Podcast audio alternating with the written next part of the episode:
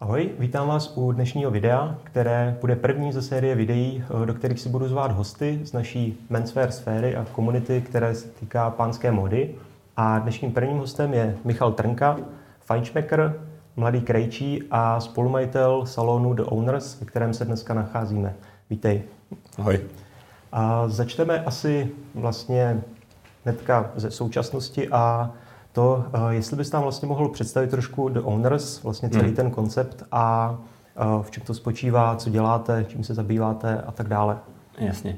Tak The Owners, tak jak už jsi naznačil, patří nejenom mně. Jsme tady vlastně tři parťáci, kteří jsme se rozhodli, že už jsme se dostali do fáze, kdy bychom rádi vytvořili něco vlastního nebo tvořili něco vlastního bez toho, aby nás nějakým způsobem omezovala nějaká jako hierarchie třeba větších firm, protože si myslíme, že na to máme nějaký svůj vlastní názor a nějaký jako směr, kterým bychom se chtěli vydat. Takže jsme se rozhodli vytvořit vlastní krejčovský salon, který šije na míru oběma metodama, to znamená jak made to measure, tak v tuhle chvíli se k tomu přidává postupně bespoke, protože tak, jak jsi zmínil, tak já si ještě neříkám úplně krejčí, ale spíš jako krejčovský učení, protože to určitě ještě nějakou chvíli bude trvat, než bych se sám nazval krejčím, nebo nedej bože jako mistrem. Takže vlastně The Owners v tuhle chvíli postavení hlavně na made to measure, to znamená opravdu na té, řekněme, jakoby už vyšší variantě šití na míru. A k tomu postupně vlastně přidáváme ten bespoke. V tuhle chvíli v rámci bespoke nabízíme kalhoty, vestičky. Teďka díky tomu, jaká je sranda venku, tak jsme se rozhodli dělat i nějaký loungewear, takže děláme třeba župany na míru, prostě v různých variantách, že budeš ti vypadat jako Hugh Hefner, tak prostě dostaneš od nás župan jako Hugh Hefner. To jsem si vždycky přál. Ano, kvalitní garderoba na doma, to se jako určitě hodí. A vlastně nabízíme opravdu celou škálu, řekněme formální. Já tomu nejrád říkám formální, protože vlastně ty jako můžeš v rámci saka dostat něco, co použiješ prostě s džínama a už to vlastně jako formální není a furt to má stejnou konstrukci, stejný styl střihu saka, jako když budeš dělat prostě smoking. To znamená, řekněme, od toho casualu, vyjíma nějakých jako triček s potiskem, to se u nás jako nikdy asi neobjeví, až samozřejmě prostě po black tie, white tie, samozřejmě ten největší core, většinou bývají opravdu obleky, separátní saka, nějaký třeba činnost, kalhoty, džíny, něco takového. Okay. No. Mě na tom vlastně zaujalo, že právě vlastně v té sféře šití na míru, tak vlastně to bývá tak, že jsou nějaké jako salony, ve kterých působí jako konzultanti nebo prostě ti lidé, kteří měří ty zákazníky, vybírají s nimi látku a tak dále. Ale právě mi přišlo hrozně sympatický, že se jako snažíš jít o ten krok dál a vlastně učit se i tomu řemeslu. Jak vlastně už dlouho na tom pracuješ nebo se v tom oboru vzděláváš a jak to vlastně probíhá? No, jako v tom oboru jako takovým už jsem asi 8 let, dejme tomu, co se týče té krejčoviny, kde já to jako reálně šiju, tak to je, řekněme, od půlky loňského roku. To znamená, co to je 3/4 roku, dejme tomu teďka. Takže tam ten proces je vlastně opravdu ještě hodně na začátku. Na druhou stranu jsem měl hodně na čem stavět, protože vlastně v rámci jako made to measure se pohybuju už díl, už třeba řekněme jako 6 let. A vlastně velká část toho, co ty jakoby musíš na tom člověku vidět předtím, než začneš ty věci tvořit, tak se samozřejmě objevuje už to made to measure. To znamená, jsou tam určitý úpravy a věci, se kterými ty vlastně musíš pracovat tak, aby si docílil toho správného výsledku. A samozřejmě tohle mi jako hrozně pomáhá v tom, když teďka už to tvořím od začátku. To znamená, jakoby mám už vím řešení dřív, než se k tomu vlastně jakoby propracovávám v tom střihu, ale samozřejmě u toho papíru potom jako potřebuji vědět, jak s tím papírem hnout, aby to fungovalo stejně. Jasné. A ono vlastně u klasického made to measure, ten člověk jenom vlastně vezme míry, ty někam zaznačí, pak pošle někam do dílny a tam podle toho vlastně konstruují ten střih. Takže tady je ten rozdíl, že ten střih vlastně tvoříš už ty na základě těch svých měr a na základě toho, co vlastně vypozoruješ na tom člověku, no, jak má, no, jaké rameno postavené a tak dále. A vlastně jaký byl ten první krok, jako jak s tím vlastně začít, protože já jsem se o tom kdysi dávno prostě trošku zajímal a četl jsem i nějaké články, že vlastně jsem i ušil pár věcí, ale byly to třeba jako pyžamové kalhoty, prostě úplně ty nejvíc základní věci. A přišlo mi, že jako ušít si, já jsem si chtěl šít teda pro sebe, ale že ušít si svoje sako je prostě tak jako časově a jinak náročný, že jsem to prostě jako vzdal, protože bych to asi nezvládl. Tak jenom, jak vlastně probíhal ten tvůj první krok v tomhle smyslu? No, ten proces je samozřejmě dlouhý, přesně jak to říkáš, a i ta práce sama o sobě je časově náročná, což je možná i důvod, proč to hodně lidí vlastně jako dneska nedělá, že dneska je jednodušší otevřít notebook a cukat nějaký virtuální věci. Každopádně já jsem vlastně začal úplně na začátku, vlastně ještě než jsem se vůbec kontaktoval s tím krejčím, se kterým jsme se potom rozhodli to spolu tvořit, i když už jsem ho znal nějakou dobu díl, tak jsem si prostě hodně četl. Hodně jsem jako hledal nějakou, a musím říct, že je to dost těžký najít jako českou literaturu, která by ti jako dala vhled do toho vůbec, jak to jako funguje, jak se to konstruuje. A musím říct, že když k tomu nedostaneš tu informaci od někoho, jak v tom číst, tak je to docela jako náročný.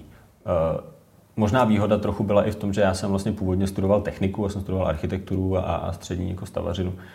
Takže v těch výkresech člověk trošku jako něco vidí a ono, když to řeknu jako blbě, tak úplně na začátku je to vlastně jako vynášení prostě rovnoběžek, křivek a podobných věcí, kdy ti z toho potom jako vzniká ten výsledný střih.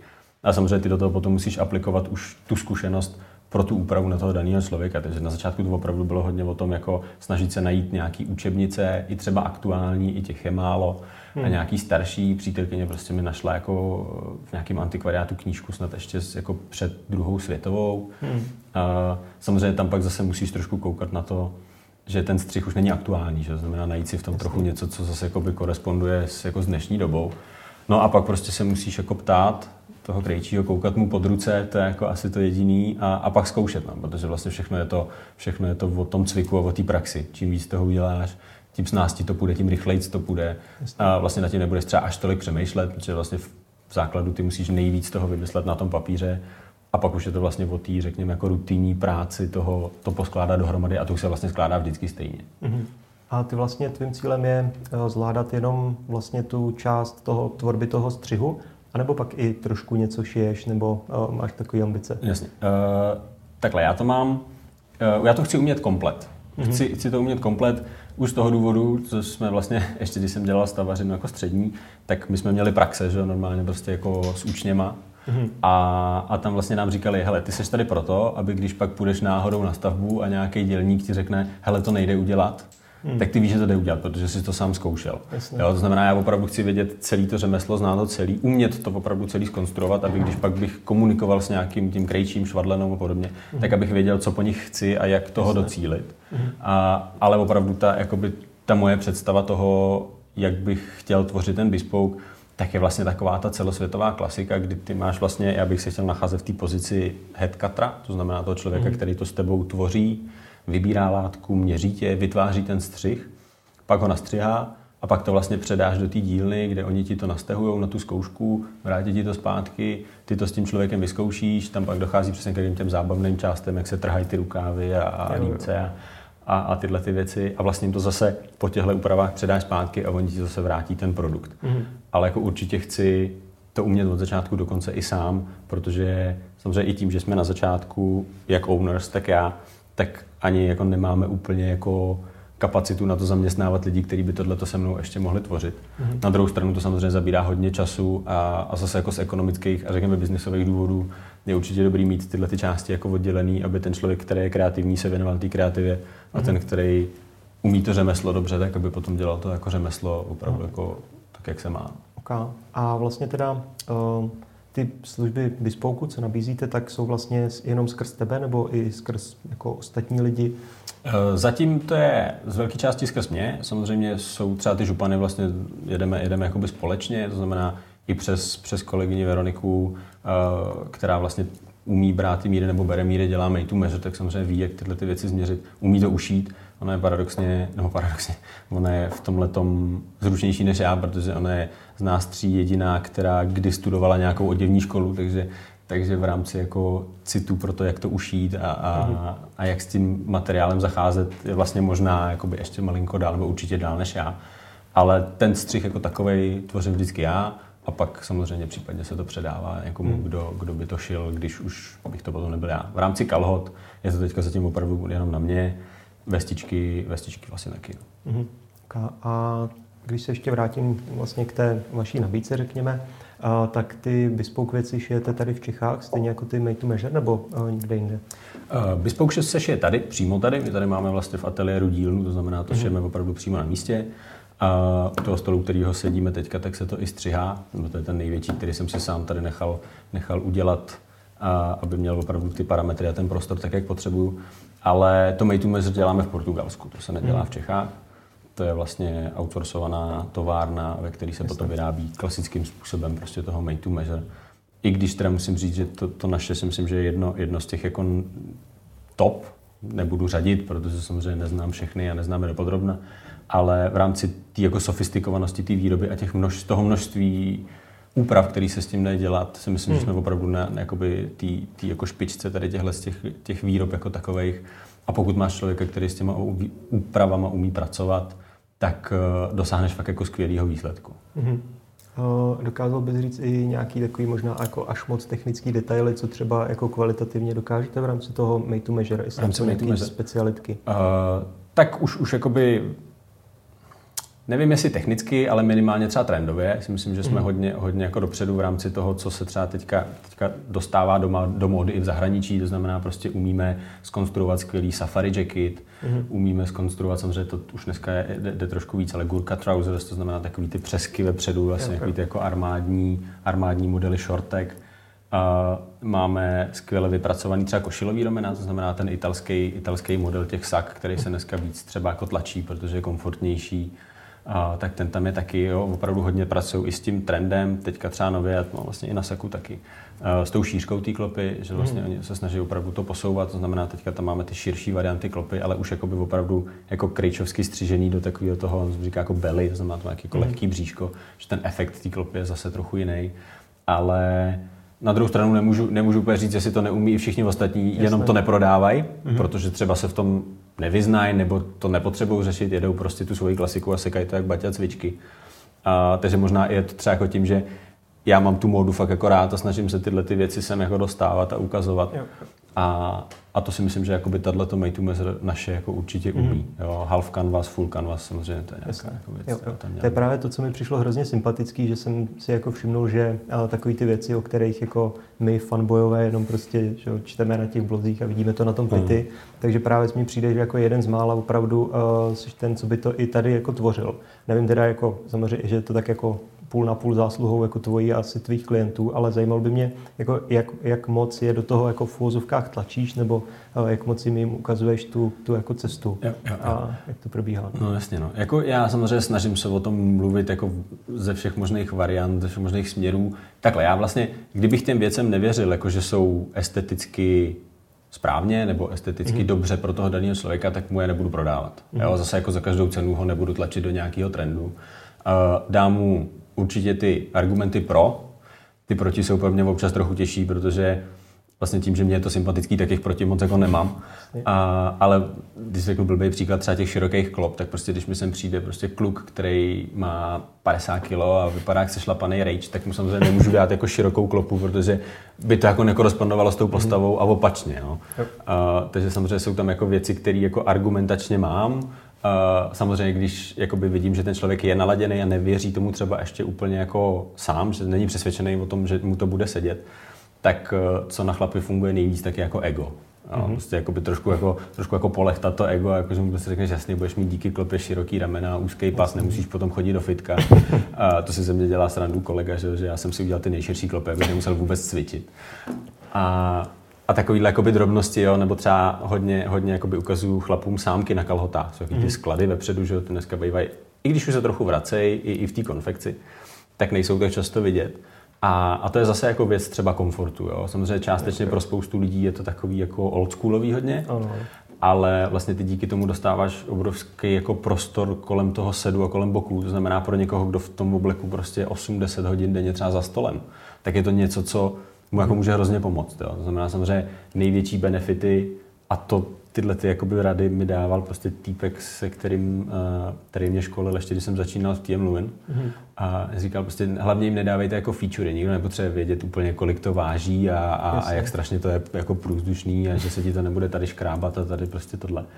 Ale on potřebuje ten užitek z toho, že? To znamená dát mu buď ten pocit, A nebo to, že prostě přesně nebudeš se v tom potit, jo, budou se za tebou otáčet ženský, takový ten jako dobrý efekt. Je zajímavý, že i takový ty opravdu základní marketingové poučky fungují.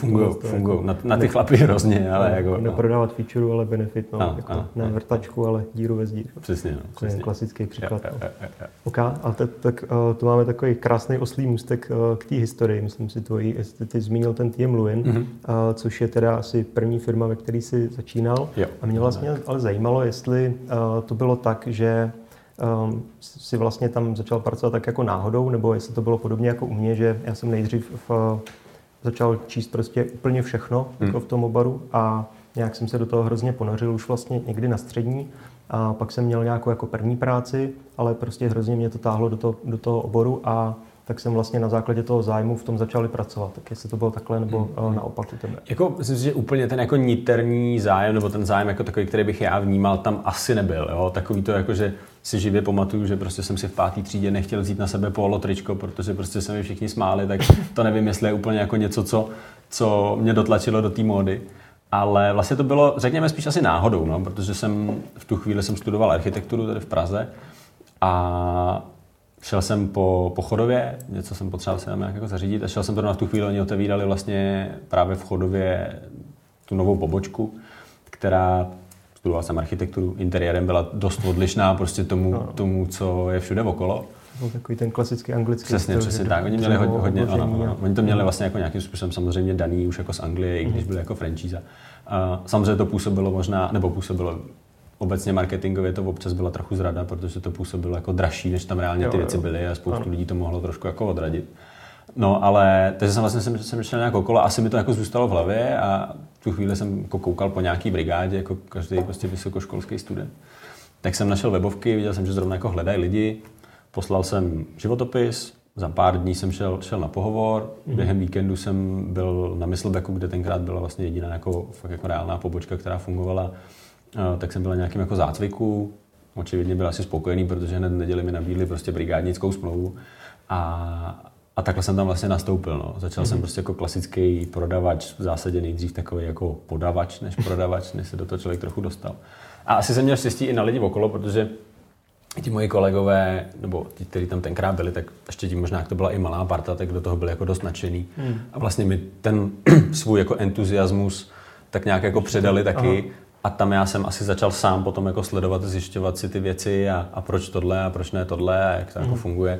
A tak se to nějak jako postupně vykrystalizovalo. Pak jsem vlastně nějakou chvíli pracoval i v Barker Shoes, který pod ně patří.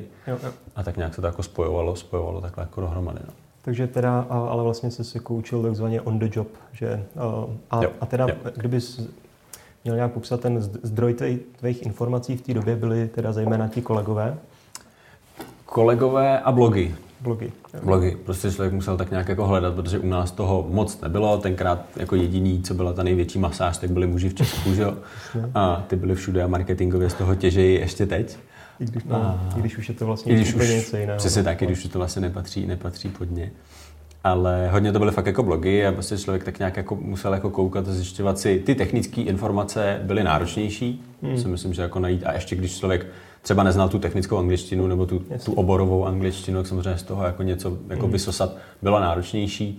Co si myslím, že pro mě byla zase výhoda třeba díky té architektuře, kterou jsem studoval, je nějaké jako umění se jako dívat.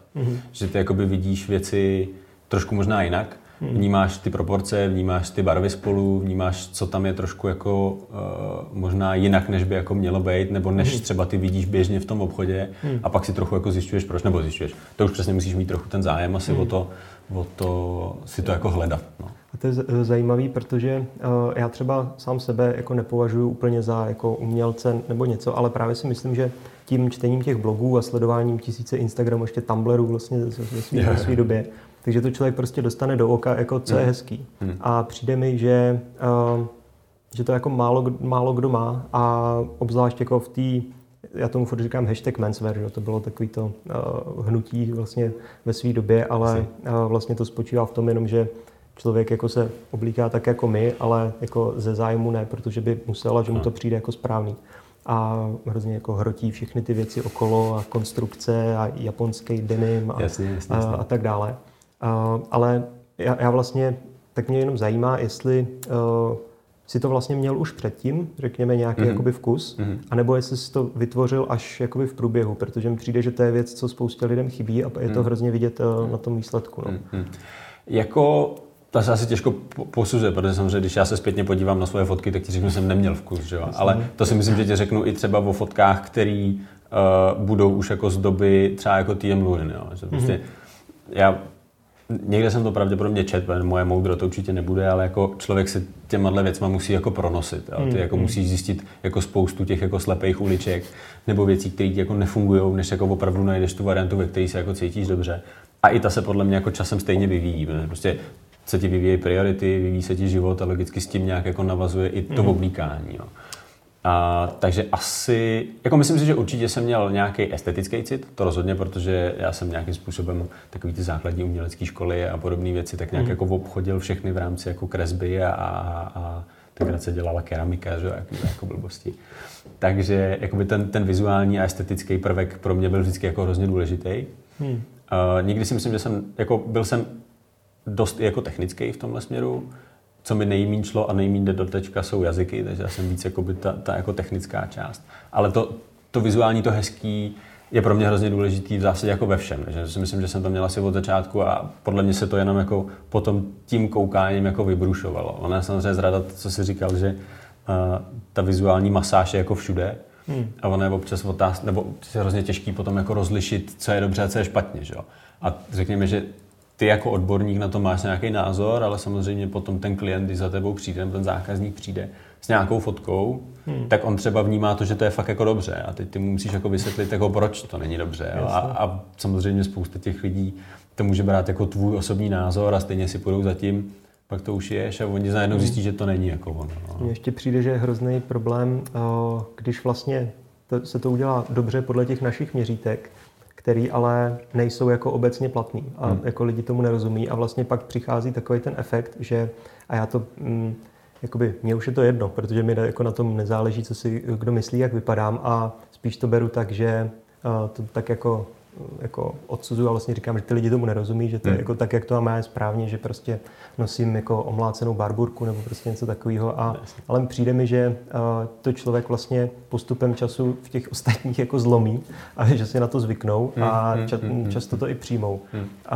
Ale to jsem třeba řešil ještě na střední, řekněme, nebo prostě když je člověk mladý, když mi bylo třeba 19 let a nosil jsem prostě saka, tak jako částečně jsem to dělal blbě, to je pravda, prostě něco podobného, jako jsi říkal, že já se i trošku jako stydím za to, co jsem nosil, ale je to prostě nějaký proces.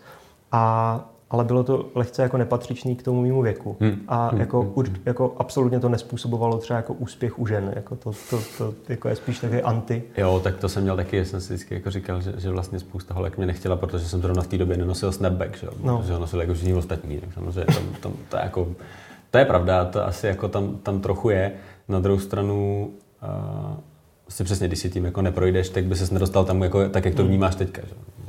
Vzpomeneš si třeba na nějaký takový své faily historický, nebo na nějaký jako outfity, co? Ale můj největší fail, a ještě teda musím říct, jako umocněnej jako náhodou byl můj jako maturitní outfit.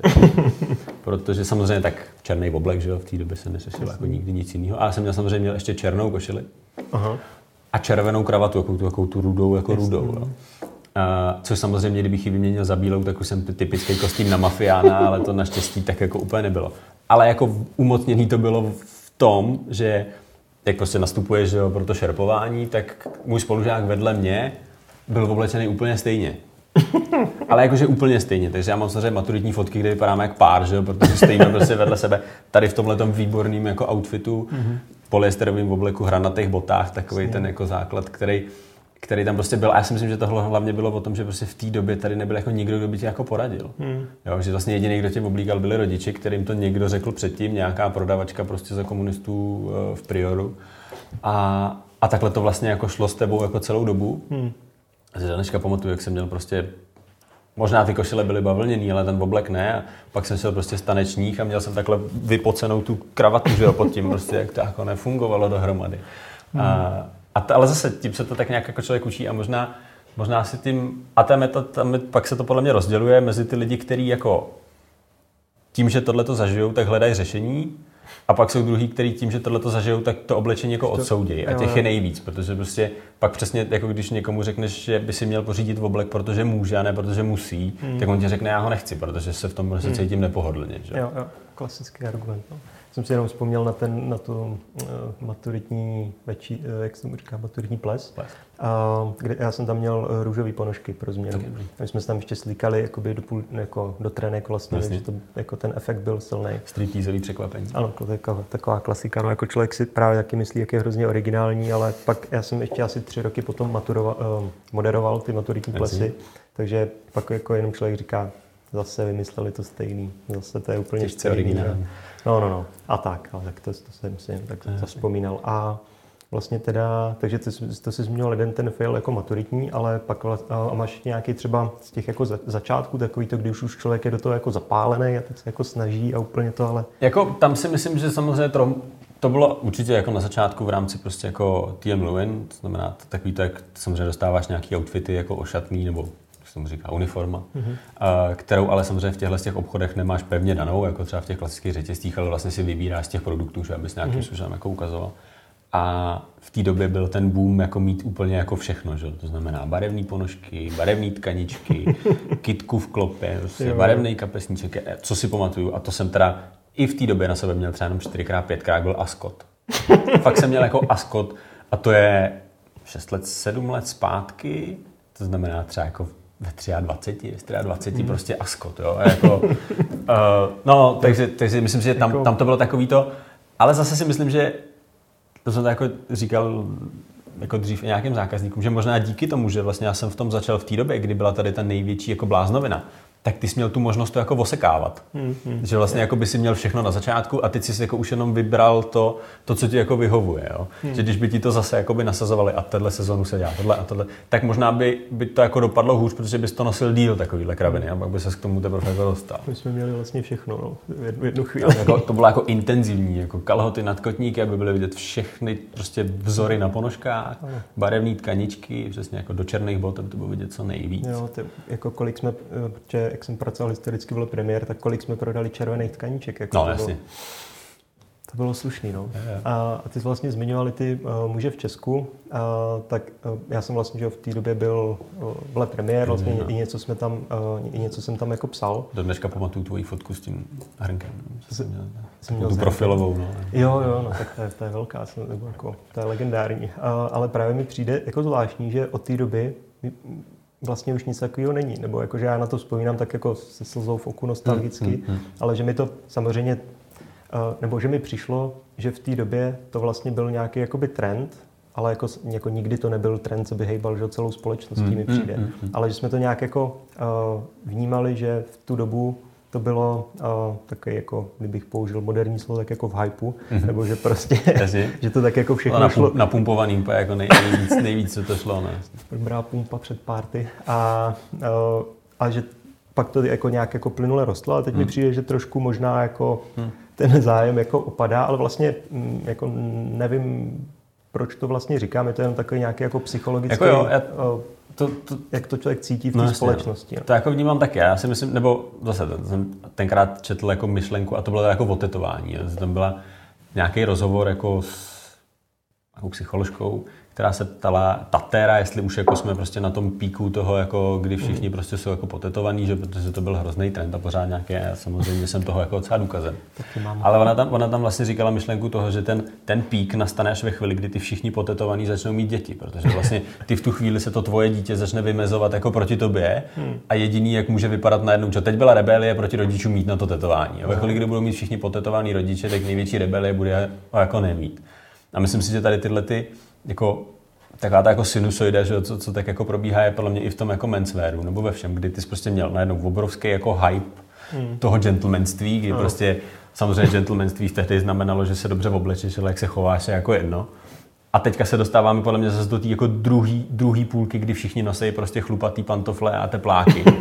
A to prostě taky musí za chvíli zase jako přejít, jo? Protože i v tomhletom zase jako teď je nejzajímavější být co nejdivnější. Až budou všichni divní, tak zase bude nejzajímavější nebejt divnej, že? Takže vlastně se jako dostane zase, si já myslím, do nějaký té vlny jako toho jako neutrálu. Že se to podle mě se to jenom jako zmenšuje ta vlna než se to ustálí na nějakým jako bodě a pak zase se to samozřejmě vystřelí, protože zase nikoho nebude bavit být v tom prostředku. Takže vlastně, takhle za mě. No. Přijde zajímavý právě ohledně toho, jak jsi říkal, že jsou všichni stejní a vlastně stejně se oblíkající, tak to je vlastně jako pravda. Někdy to je až jako komický, že vlastně jako hipstři, že jo, to už si vždycky jako skoro nikdo nepoužívá to slovo, ale prostě ty lidi jsou tak jako hrozně stejný, když to vidíš, že to je až jako k smíchu, že takový ty čepičky nad uši a prostě kolo bez převodů a tak. Ona je možná otázka, jestli tak nevypadáme i my, že? No, jo, že jakoby ty jenom nevidíš do té svojí bubliny a možná zase jako... Já jsem na to chtěl navázat, že mi právě přišlo, že právě v tom Le Premiéru a v Mužích v Česku, že se nám povedlo vytvořit takový jako stereotypního menswear chlapa, který měl jako modrý oblek a takový ty tenový boty, že jo? Já tomu do dneška říkám syndrom finančního poradce. Jo, to je takový jako podobný model, jo? Prostě přesně, jako taková jako nejvýraznější modrá toho obleku, přesně tady ty světlý tenový boty, pásky, barevné ponožky, všichni stejný sestřih od Barbara a bavoráka na lízačku, jo? Prostě takový ten jako model jako, který jako fungoval prostě a furt tak nějak jako ho... A myslím si, že bohužel tady ještě furt je spousta firm, který tenhle ten typ jako chrlej. Protože tak jak já to vnímám, tak tam jsou vlastně těma lidma, který tobě řešejí ten outfit, nejsou možná ty lidi, kteří to jako reálně baví, ale kteří to dělají, protože si chtějí vydělat. A ví, že prostě tohle je jako nějaký můstr, který dostali na začátku, který funguje a furt ho jako sekají. Jo. Že tam možná malinko potlačují ty tvoje potřeby na úkor toho, že se jim jako moc nechce. Vlastně to vnímáš tak... No, máte to taky podobně, že vlastně člověk by furt chtěl jako tvořit jako dvouřadý saka a široký klopy a tak dále, ale že ten jako běžný nebo nejčastější klient stejně chce prostě úplně to jednoduchý, prostě nejvy oblek a neřešit? Nebo? Jako jo, jako je tam minimálně ten první oblek je vždycky jako hodně jako klasický, hodně takový jako smysl, ale... přesně takový jako potřebuji si to jako ošahat, zkoušet. Samozřejmě, myslím si, že zákazníci, kteří chodí k nám, tak už trošku očekávají, že ten střih nějak vypadá, protože samozřejmě dneska, pokud nemáš Instagram a webovky, kde máš nějaký vizuál, tak té firmě nikdo moc nevěří. Tak my samozřejmě prezentujeme naše produkty a většinou prezentuješ takový ty extrémnější, ty zapamatovatelný, že nefotíš furt modrý oblek. Tak tam si myslím, že můžou už trošku vidět, jako, co je čeká, když sem přijdou. Jasně, dvouřaďáky dělám minimálně, ve většině případů na sebe. Ale třeba tou šířkou klopy tam jakoby se hodně jako to posouvá, protože opravdu ten vizuální prvek, ten lichotivý prvek pro toho člověka tam je a s tím oni jakoby v tu chvíli nemají problém. Ano, dokážu ti teď tady z patra odříkat přesně ty číselné kódy, které jsou v katalogu, jak ty probíráš se tím oblekem a přesně ti dám ten univerzál, který je 8 z 10. Jako jo.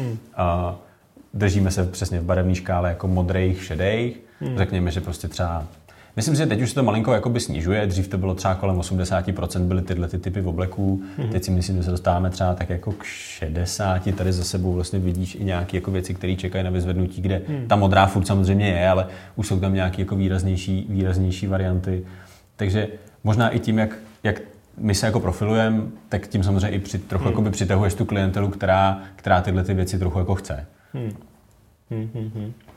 A vnímáš ještě nějaký rozdíl, vlastně, jak jsme se bavili o tom jako hypu a nehypu?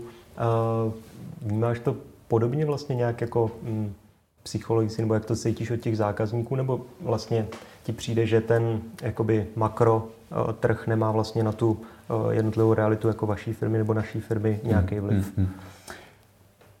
Zase podle mě to hrozně záleží na tom, jako jaký typ zákazníka ti přijde, nebo tak, jak my to máme, jak jsou řekněme dvě skupiny a jedny to jsou chlapy, který mají oblek nebo tu formálnější módu jako monterky a pak jsou to ty druhý, který buď to baví, anebo to mají pro nějakou určitou událost. To znamená jako 99% jsou to svatby potom. Jo, to znamená, tato část těch kreativců ta je ovlivněná nějakým trendem, nějakou vlnou, kterou samozřejmě buď jim jakoby ukazuješ ty, anebo oni si někde hledají a svatby jsou velmi ovlivněný tou nevěstou a těma svatebníma agenturama, kde taky nějaký vlny nějakých trendů jsou. Jo. Prostě teď už to zase malinko padá. Ale to už by ti možná řekl někdo ze svatebních agentur, prostě byl jako obrovský výstřel takových těch bohosvadeb, že jo? To bylo, no. Kdy samozřejmě v tu chvíli já jsem jako jenom tady tak jako čekal, že si tady vemu nějaký jako popelník a zapalovač a budu podpalovat všechny ty dřevěný motivy, které budou jako součástí těch outfitů. Takže samozřejmě tohle to spíš ovlivňuje možná i ty trendy jako okolní nebo ty potřeby těch lidí. Jo. To znamená, furt je to tak jako půl na půl. V rámci toho biznisu je to, myslím si, že hodně stejný pořád. Myslím si, že hodně tomu boomu, nebo díky tomu boomu hodně pomohlo to, že jsme přestali šít všem ten černý oblek. Což nutně neříkám, že je jako extrémně dobře, jo, protože samozřejmě teď je to takový, jako přesně říkají, jako všichni růžová je nová černá, tohle, tak my máme modrá je nová černá, jo, protože prostě v rámci obleku dneska všichni chtějí ten modrej, jo. Neříkám, že je to špatně, těch odstínů je XY a prostě mít ten pořádný modrý oblek, já mám 3, je dobře, rozhodně. Ale úplně bych ani tu černou jako nebojkotoval až tak extrémně, jak se nám to povedlo, nebo jak se té naší jako komunitě povedlo před těma jako 5-6 lety. To vyhejtit. Přesně tak. Teď je to prostě takové jako no-go, že si myslím, že když si to někdo veme do práce, tak i lidi, kteří se to vůbec nezajímají, tak mu všechny sekretářky řeknou, že to je prostě jako blbě. Jo. No, ještě k těm svatbám, já jsem se ženil vlastně minulý rok a vlastně s těma bohosvatbama to je pravda a vlastně jako myslím si, že možná i snad nikdo z mých kamarádů neměl ten motýlek šílený, ale prostě takový ten styl, že ten ženich má jenom bílou košili, vlastně kšandy, košle. A je to takový prostě uvolněnější, tak to jako platí a jako, když tam nejsou ty motýlky, tak je to za mě v pohodě, že ať si to každý dělá, jak chce. Samozřejmě, jako, jo, já vždycky, když mi přijde nějaká svatba, tak já, abych tak nějak jako vytušil, v jaký škále té formálnosti se pohybujeme, tak já vždycky říkám, že jsem si udělal takový jako posuvník a na jedné straně princ na bílém koni a na druhém jste jako bosej v lese a teď mi jako řekněte, v který té části se jako pohybujete. Jo. Většinou je to tak jako, no trošku víc k tomu bosej v lese, ale furt jsme jako uprostřed, tak samozřejmě tam to je. Ale samozřejmě tam třeba ty svatby za mě ještě potom ovlivňuje i to, jak to ty chlapi chtějí nosit potom, no, protože se svatebníma šatama tohle moc jako neuděláš, tam jako ty prostě buď si půjčíš, nebo je máš ve skříni. Ten chlap tam má tu nespornou výhodu toho, že ten oblek, sako, košili, cokoliv, může prostě nosit i potom. A tam je přesně pak ta otázka toho, jestli je to někdo, kdo ty do té práce nosí, nebo nosí jako během dne, anebo jestli je to někdo, kdo to bude mít na ty slavnostnější události, které už rok a půl nebyly, jako prostě divadlo, jo, nějaký jako slavnostní večeře a podobné věci, tak i to tě samozřejmě potom trošku svádí k nějakému jako trendu. Přesně ten oblek už jsem neměl na sobě od té svatby, no. Byla v září asi někdy. A nechal jsem si ušít ještě dvouřadou vestičku, takže je to takový jako vlastně lehce jako výstřední, ale držel jsem se právě trošku při zemi, no, že klasicky tmavě modré, že ten oblek a ta vestička jako šedá prostě s nějakou kostkou. Taky old English. Window pane vzor. Jasně. OK. Dobrá, asi bych přešel k trošku ještě jako k tvojí osobě a tvýmu vlastnímu stylu. Když vlastně, nebo jak já to vidím zvenčí, tak ten tvůj styl by, nebo takový význačný věci z mého pohledu jsou korálky a nějaký ty věci po rukách, potom rozepnutý knoflíček a obleky vlastně, nebo jako separátní saky, vlastně asi víc jako obleky. Víc obleky, no. A to je, předpokládám, tu jako taková jako pracovní uniforma nebo móda. A jak to třeba vypadá u tebe o víkendu, nebo je tohle vlastně to tvoje nejoblíbenější, nebo je to trošku daný tou tvojí prací?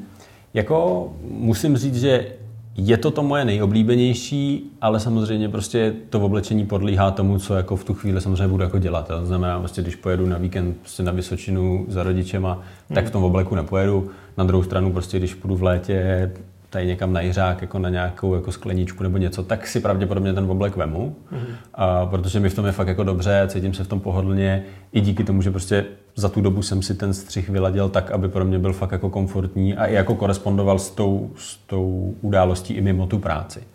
Jo, takže je to tak, ale samozřejmě jako jo, normálně mám prostě jednoduchý trička, mám džíny, mám třeba v rámci jako bot, pak zase na druhou stranu mě nejvíc jakoby to vždycky šoupne do Chelsea boots, prostě klasický perka ve dvou variantách. Mám tenisky, který teda ale nosím většinou jenom, když si potřebuji večerně něco koupit v Žabce. To je jako málo, kdy se jako obleču tenisky. A to proti nim nic nemám, jako to jako vůbec mě třeba baví i ta kombinace obleku a tenisek, ale to je dost jako specifický obor a musíš jako hodně dobře vyladit jak ty tenisky, tak ty kalhoty, aby to fungovalo dohromady. A vím, že já takovej typ nejsem a necítil bych se v tom dobře. Jo, takže já mám prostě jedny tenisky New Balance, snad ještě z roku 2010, kdy jsme byli prostě s bráchou v Londýně, tak jsem měl samozřejmě na cestu. a podle mě do dneška vypadají furt jako skoro nový, jo. Jako výrazně jako nenosím. Jo. Je to tím, že jsou New Balance tak kvalitní, nebo že je nenosíš? Spíš tím, že je nenosím, si myslím. Spíš tím, že jako to jako využívám opravdu jako sporadicky. Takže jako ve většině případů je to fakt ten oblek a s tím asi korespondují i ty detaily. No. Prostě jako, okay, to rozepnutí je nějaký takový to moje jako tíhnutí k té Itálii a k tomu jakoby trochu většímu jako komfortu. Co třeba, a to bývá jako málo vidět, tak já si nezapínám jako manžety u košile. Nikdy. Vyjma smokingový.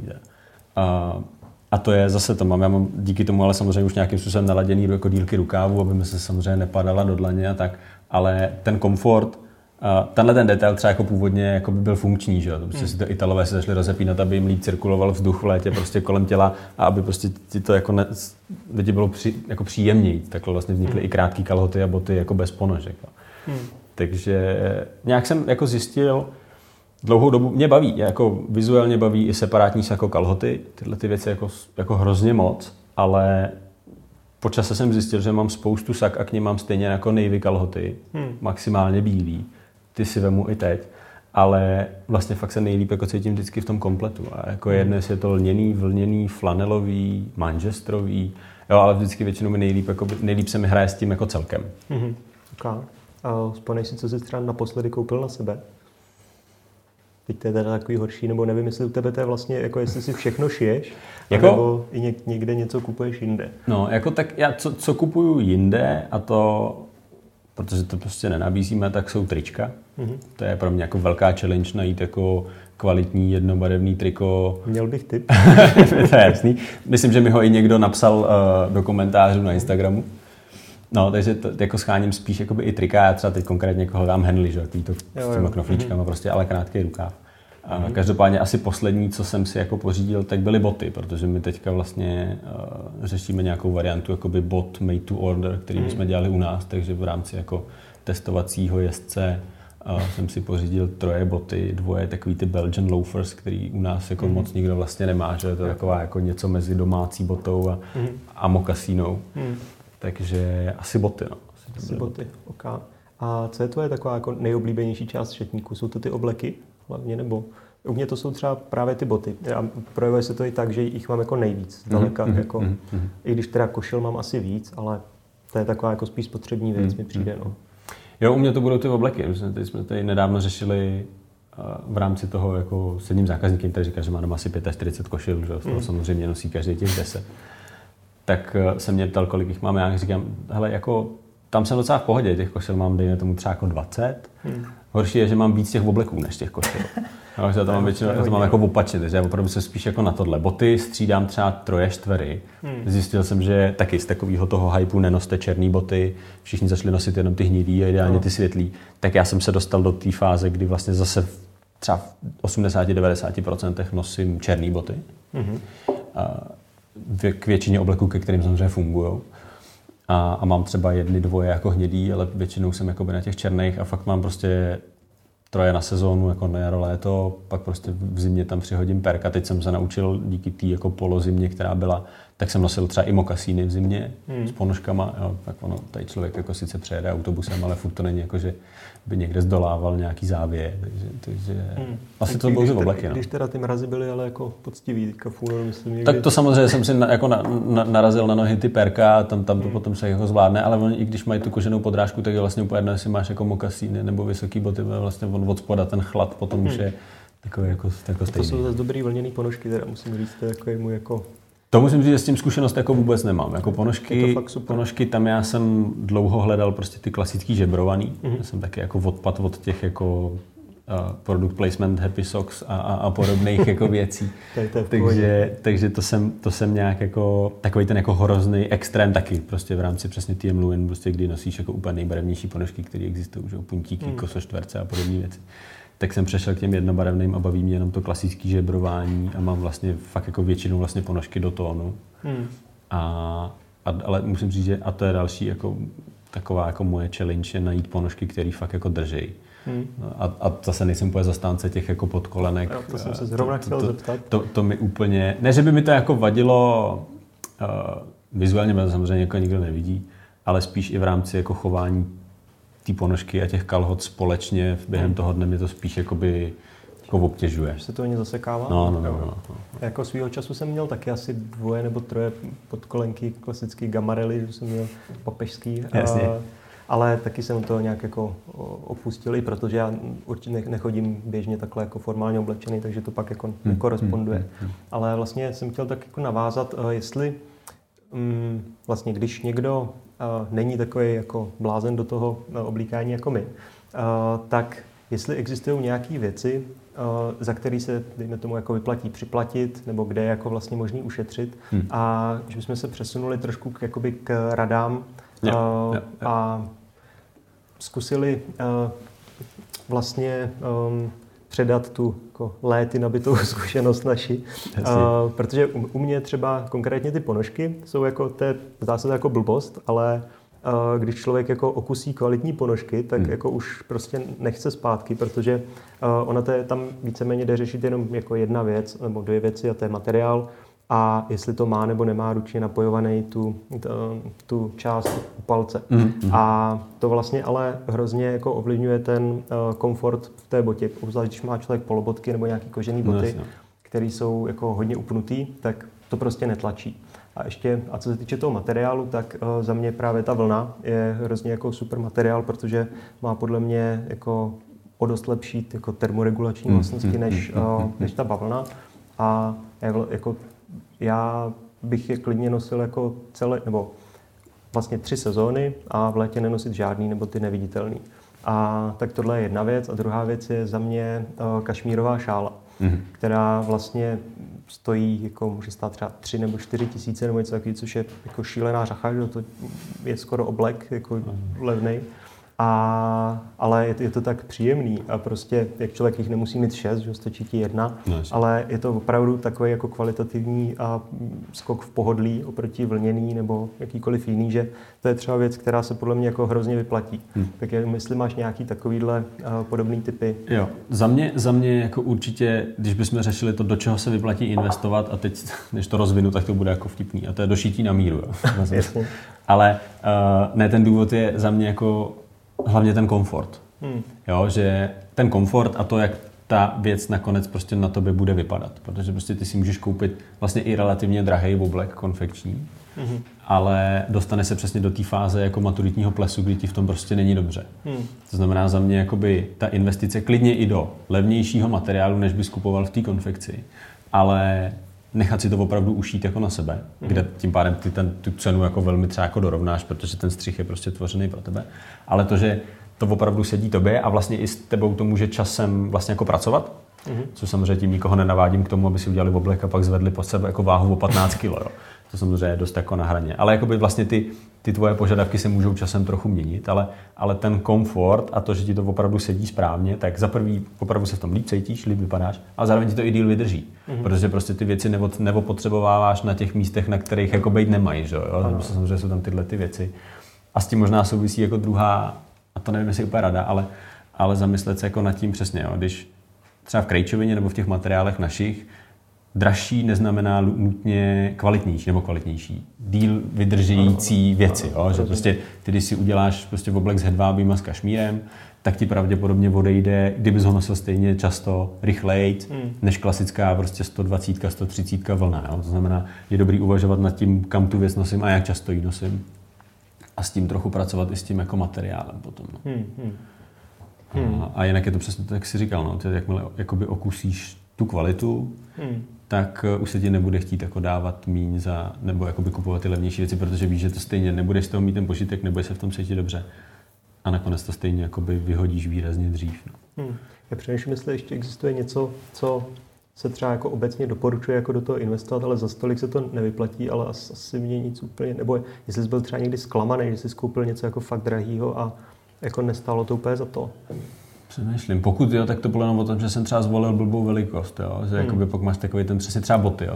Já jsem měl vždycky takový dost jako problém v tom najít jako správný tvar a fit té boty a ty vlastně, jako když si na sebe pak vemeš první rámovky, tak si říkáš, do prčíc, proč jsem jako měl dávat jako 10 000 za boty, který mě jako tlačejí prostě a tlačejí mě půl roku v kuse, jo? Že to jako nedává smysl, takže tam si myslím, že je taková vždycky jako dost zrada a ještě kor u těch bot, který se strašně těžko jakoby předává ta tvoje expertíza tomu člověku, protože prostě já, když s někým fituju oblek, tak to jako na něm vidím. Můžu to nějak ošahat, můžu prostě jakoby cítit tu volnost, tu pevnost té věci, ale tu botu, OK, pozná se tom člověku, když je mu velká, protože buď se mu vyzouvá pata, nebo se nějak jako víc ohejbá, ale to, jestli mu je víc nebo méně těsná, už ti musí říct on a vlastně ty mu jako nedokážeš, mu řekneš, jako to jo, oni jako povolej, ale teď jako nedokážeš říct okolik a jestli je to přesně ta část, kterou ty jakoby, za kterou ty se můžeš postavit, anebo mu to jako tvrdíš, protože to jako vlastně jako nevidíš. No. Tak třeba u těch bot si myslím, že to trošku zrada potom tohle. Lidi často neví, jak to vlastně má padnout. Přesně tak. A ty mu to nemůžeš tu chvíli jako předat, že? To jako nedokážeš vysvětlit přesně, jak by to jako mělo být. No. A pak jsou samozřejmě takový, a to jsou jako drobnosti, které samozřejmě jako částečně fungujou, ale ne vždycky je to úplně nutný a to jsou nějak napadlo jedině, a jsou třeba jako perleťový knoflíky, jo, který často bývají za příplatek. Jo, vypadají hezky, ale pokud máš doma prostě šoupací dveře u skříně, tak ti možná odejdou velmi rychle oproti těm jako rohovinovým třeba, nebo i jako plastovým. Jo. Samozřejmě zase tam se můžeme bavit o nějaký jako sustainable jako variantě, kde samozřejmě ty přírodní materiály jsou vždycky lepší, na druhou stranu prostě ne každý oblek musí být mít perleťový knoflíky, stejně tak košile. Jo, rozumím. OK, dobrá. Když by se někdo chtěl jako posunout lehce v tom svém stylu nebo vlastně následovat tu naši cestu jako před x lety a vlastně si o tom něco číst, co bys doporučil vlastně za zdroje? Jsou to furt jako zahraniční blogy nebo jsou to nějaké knížky? Teď vyšla nedávno od Daniela Šmída, že Smart Cash Flow v češtině, ale jinak jako v češtině skoro vlastně nic nevychází, že máme pana Špačka. To je vlastně všechno. Tam asi si myslím, že to je tak nějak jako rozdělený asi půl na půl. Jo? Myslím si, že třeba v rámci jako Špačka a pana Šmída, tu jsem teda nečetl tu knížku, že nemůžu jako úplně samozřejmě říct pevně, tak si myslím, že tam je to hodně o těch jako řekněme, jako exaktních informacích. Jo, o tom, tohle se nosí tam, tohle se nosí takhle. To si myslím, že tam to prostě máme zvládnutý, tam jako nejde vlastně moc nějak šlápnout vedle. Samozřejmě ty dress code se dneska hodně měnějí, takže samozřejmě jako člověk musí i trochu pocitově vědět, jestli je to dobrý, není dobrý. No ale jako co se týče vizuálu a té techniky, tak si myslím, že to je furt hodně to zahraničí. No. Jako za mě nejvíc samozřejmě, pokud by to bylo o té technické stránce, tak je to prostě Simon Crompton, který jakoby má ten jako Permanent Style blog, možná se tomu furt ještě říká blog, ale ten je jakoby... to profesionalizoval. Přesně tak. A já teda musím říct, že já jsem ho jednou zahlídnul v Londýně, tam měl zrovna nějaký pop-up a to bylo jako, když někdo vidí třeba Justina Biebera nebo něco takového, že jsem prostě takový ten fanboy. Jasně, je. To je taková ta roková hvězda, jo, kterou nikdo okolo tebe nechápe, přesně, ale... Přesně, jako... ale v té komunitě je to prostě bůh. No. To je pravda, ale ten je teda, mně přijde, že je hodně vysazený prostě na šití na míru, že aby spouk věci a tak. A já třeba od něj mám knížku, která je skvělá a možná už zase jako jenom pro mě, kdy on vlastně, že to je jako průřez prostě XY jakoby spouk salonama po světě, kde on vlastně popisuje ty různý detaily a rozdíly. Ale myslím si, že u něj je fakt jako hezký, že nebo tak, jak já to vnímám, že on ne každému zbytečně lichotí, jo? Že když prostě čteš ten článek, tak je takový jako surovej, že ty názory, které tam jsou, tak fakt jako pokud se mu to něco nelíbí, tak to jako řekne. Neřekne to hnusně, ale jako řekne. A to si myslím, že je jako hrozný benefit toho co on jako píše. Má tam spoustu zajímavých technických informací nebo technologických informací, takže si z toho dokážeš třeba i najít to, který materiál by mi mohl vyhovovat podle toho, jak to tam jako on píše. Třeba teď jako z hlavy vyskočil přesně jako článek o sámkách na kalhotech, který přesně to tam jako popisuje, že jo? Že prostě on od toho vlastně jako upustil, protože mu osobně to nevyhovuje a popisuje tam proč. A ty si díky tomu můžeš vytvořit ten názor na to, jako, jestli je to teda pro tebe vhodný nebo není.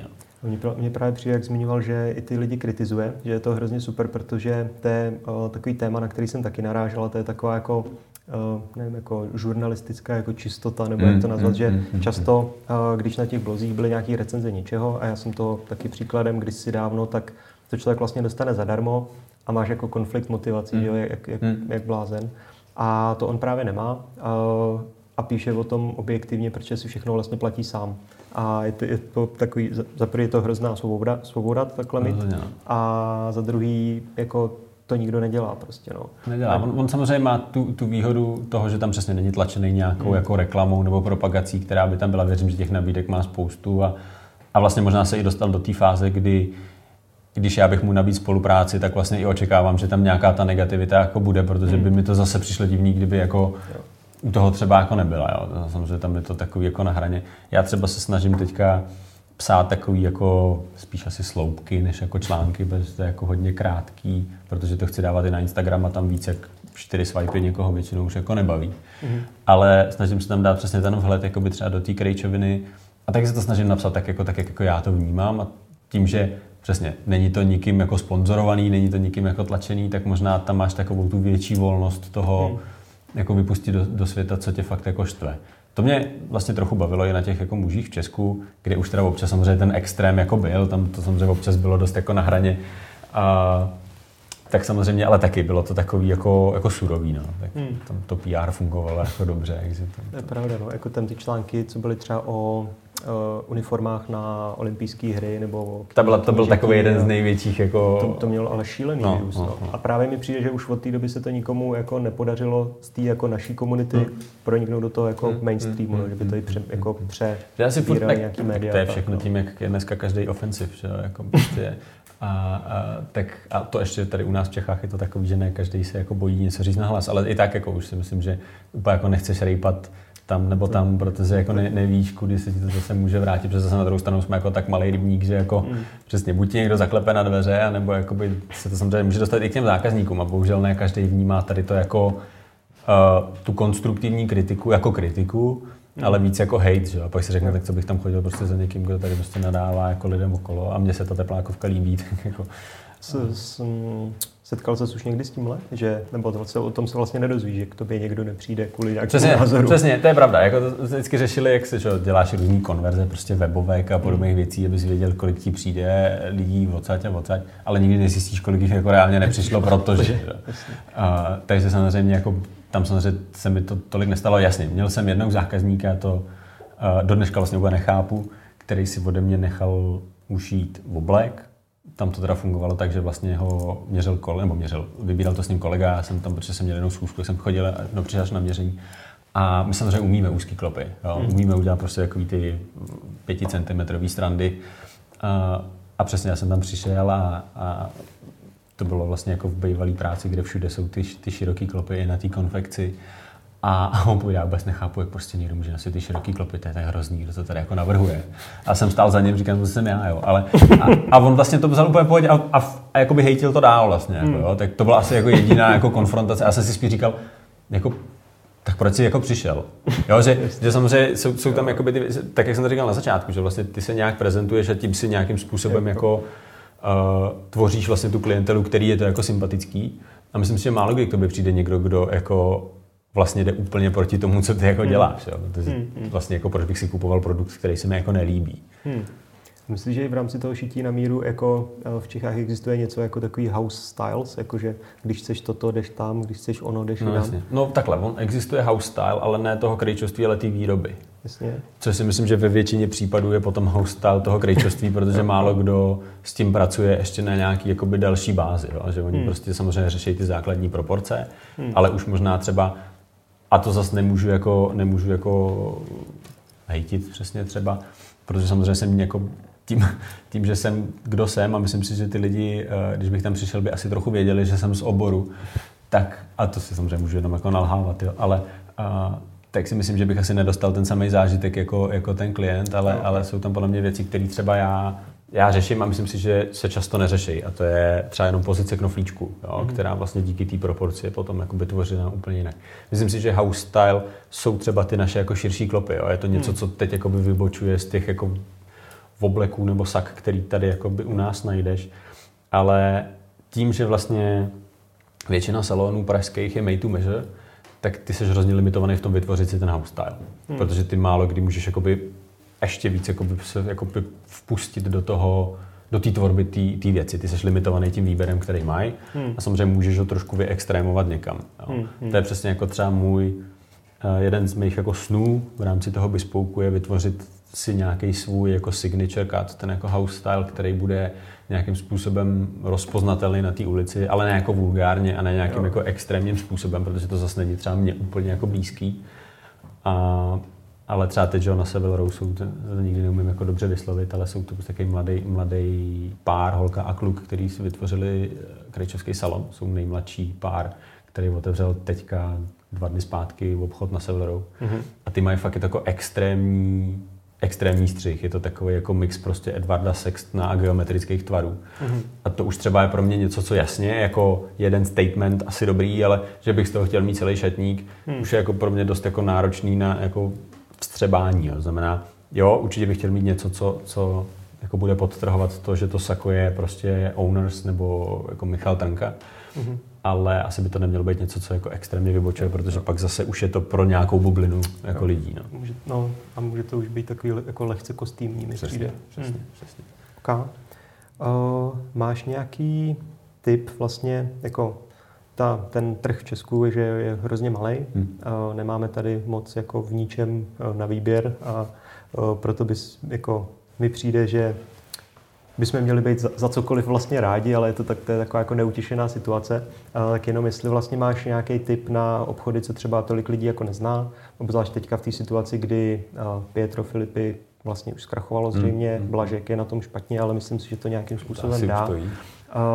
Tak, že ty starý mohykáni se jako klátěj a nového vlastně ještě jako moc nic nevzniká. Jestli třeba jsou nějaký obchody mimo ten váš, kde třeba v Čechách nakupuješ, nebo všechno zahraničí, nebo jak to vlastně máš v tomhle ohledu? Jako já opravdu tím, že většinu věcí, které nosím, tak pořídím u nás, tak nakupuju minimálně. Samozřejmě třeba do doby, než jsme začali řešit ty boty, tak to bylo vždycky moje takový jako největší issue, protože jako sehnat hezký jako mokasíny nebo loufry jako v Čechách je dost jako náročný úkol. Já to mám z toho druhého pohledu, že já se samozřejmě snažím, aby jsme je nabízeli, ale je to takový, jako, že to není pro každýho. No? A teda musím říct, že u sebe, než jsem překousnul jako nosit Tesla loafers s těma prostě cancurkama, tak jako taky jsem byl takový, jako, ale pak jsem si je vzal a už to je vlastně úplně jedno.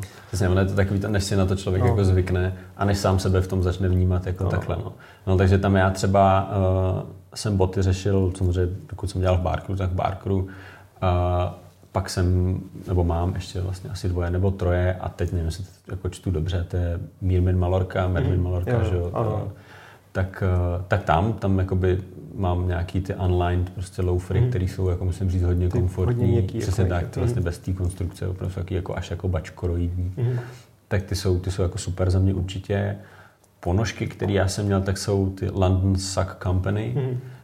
Ty jsem jakoby vyzkoušel, mám jich několik, ty jako fungujou. Není to úplně už jako price, jako ty úplně jako příjemný, to je prostě kolem třeba 14-15 liber jsou ty nejnižší. Otázka, kolik to bude stát, jestli to teďka necháš poslat, jo, po Brexitu. A takže asi takhle v Čechách teď plánuju vyzkoušet, a to zase samozřejmě už není jako česká značka, ale přeprodávají tu značku Denimheads, což je prostě mě jakoby baví takový pak zase takový ten jako raw styl, to znamená, když už tak prostě klasický džíny, kvalitní jako bílý triko nebo tmavý triko, a co musím říct, tak nejsem kloboukovej, ale jsem jako bekovkovej, takže já mám jako několik bekovek vlastně a to je taky český obchod Cowboys and Indians, který jsou u Jiřáků, který prodávají, že jo, Stetson tak to třeba možná jsou asi jako dva český, kde jako tím jako workwearovým stylem jako zase bych asi jako se tam jako dokázal vyřádit. Ten Denimhead samozřejmě už není úplně jako low price range, ale zase za tu kvalitu si myslím, že to jako stojí. No. Tam, s čím já třeba u těch bílých triček nejvíc bojuju, je to, že nemám úplně problém třeba za to ty peníze dát. Vím, že ten materiál to vydrží, ale ta bílá to nevydrží. A to je úplně jedno, jako, jak kvalitní to triko bude, ale prostě tím, že ho budeš prát, tak časem prostě jako hold bílý nezůstane. A tam pak takový ten jako poměr toho, kolik jsem za to dal, jak dlouho to vlastně vydrží, i když ten materiál furt se jako nehejbe, tak tam je to takový pro mě jako náročnější. Aby bílá byla. Bílá byla, přesně. Nemám kabelku, že bych vyndal nějakou aviváž, ale... Škoda. OK, dobré, já jsem asi vyčerpal všechny otázky, co mám připravené. Myslím, že nám to dalo na 1 hodinu a něco. Hezký. A chtěl jsem jenom vlastně, jestli máš ještě nějaké jako finální sdělení pro naše posluchače a finální sdělení. To jsou diváci, to jsou taky. Už jsme vlastně obojí, že? Ano. Hele, jako asi 2, nebo tak, jak já to jako vnímám, obecně třeba ty věci, které my jako děláme, to, že já se snažím těm lidem vysvětlit, že ten oblek není jenom formální. Že opravdu je to jako volba a že existují materiály a střihy, kdy je to věc, kterou můžeš jako nosit fakt jako běžně, denně, na jakýkoliv události a nemusí to být vlastně ani jako událost. Jo. To znamená jako nebrat ten oblek tak seriózně, nebrat ho tak jako vážně. To je pro mě taková jako jedna jako z motivací nebo met v tom, proč fotím fotky, píšu ty články, je to, abych jako dokázal těm chlapům říct, že fakt ta mikina není to jediný řešení, když už teda nemám ten oblek kvůli nějakému pohovoru, že opravdu ty saka a tyhle ty jako komplety oblekový existují i mimo ten korporátní svět. A pak je to určitě fit a to je takový to jako vymanit se z těch extrémů, jo? Takový to jako, že mám, dámským se tomu říká jagíny, že jo, nebo co to je, prostě tak bohužel to z velké části občas přebrali i chlapy, že jo, a to fakt jako sexy není. Tak si prostě jakoby uvědomit si tu hranici toho jako komfortu a té estetičnosti, najít tam fakt ten fit, který mě jako vyhovuje a nejde jakoby ten můj komfort na úkor toho vizuálna, ale samozřejmě zase není do toho druhého extrému, jo? Jakoby prostě koupit si o 2 čísla větší kalhoty, jenom protože mi pak budou volnější, v některých partiích je fajn, ale jako ten vizuální efekt už potom zase nebude až takovej. Znamená ideálně si nechat poradit, což je pro spoustu chlapů taky těžký, protože nechat si přes svoje ego poradit je někdy jako sranda. Takže jako klidně se jako nebát. Já třeba jako rád prostě vidím lidi, i když si za mnou jako nejdou pro ty věci, jo? Jenom prostě o tom jako mluvit a dokázat tu zkušenost třeba předat dál a on prostě řekne někomu dalšímu a jako člověk nikdy neví, kam se to dostane a jestli třeba pak z toho jako klient nějaký nebude, ale nikdy mi prostě řekl jenom, hele, já pracuji takhle a takhle, nebo mám takovouhle pozvánku a vůbec vlastně nevím, jak tam mám fungovat, tak není problém jim zavolat nebo teďka přijít, moc ne, ale vždycky se to dá nějak jako vyřešit a já rád jako poradím, no. Takže za mě je to ten fit a to, že ten oblek není nutně formální. No. Okay. Tak jo, děkuji moc krát za rozhovor. Já děkuji, doufám, že to bude poslouchatelný a i vizuálně zajímavý. Vizuálně nevím, sedíme na jednom místě, ale asi k tomu patří. Myslím si, že obsahově by to mělo být jako na výši.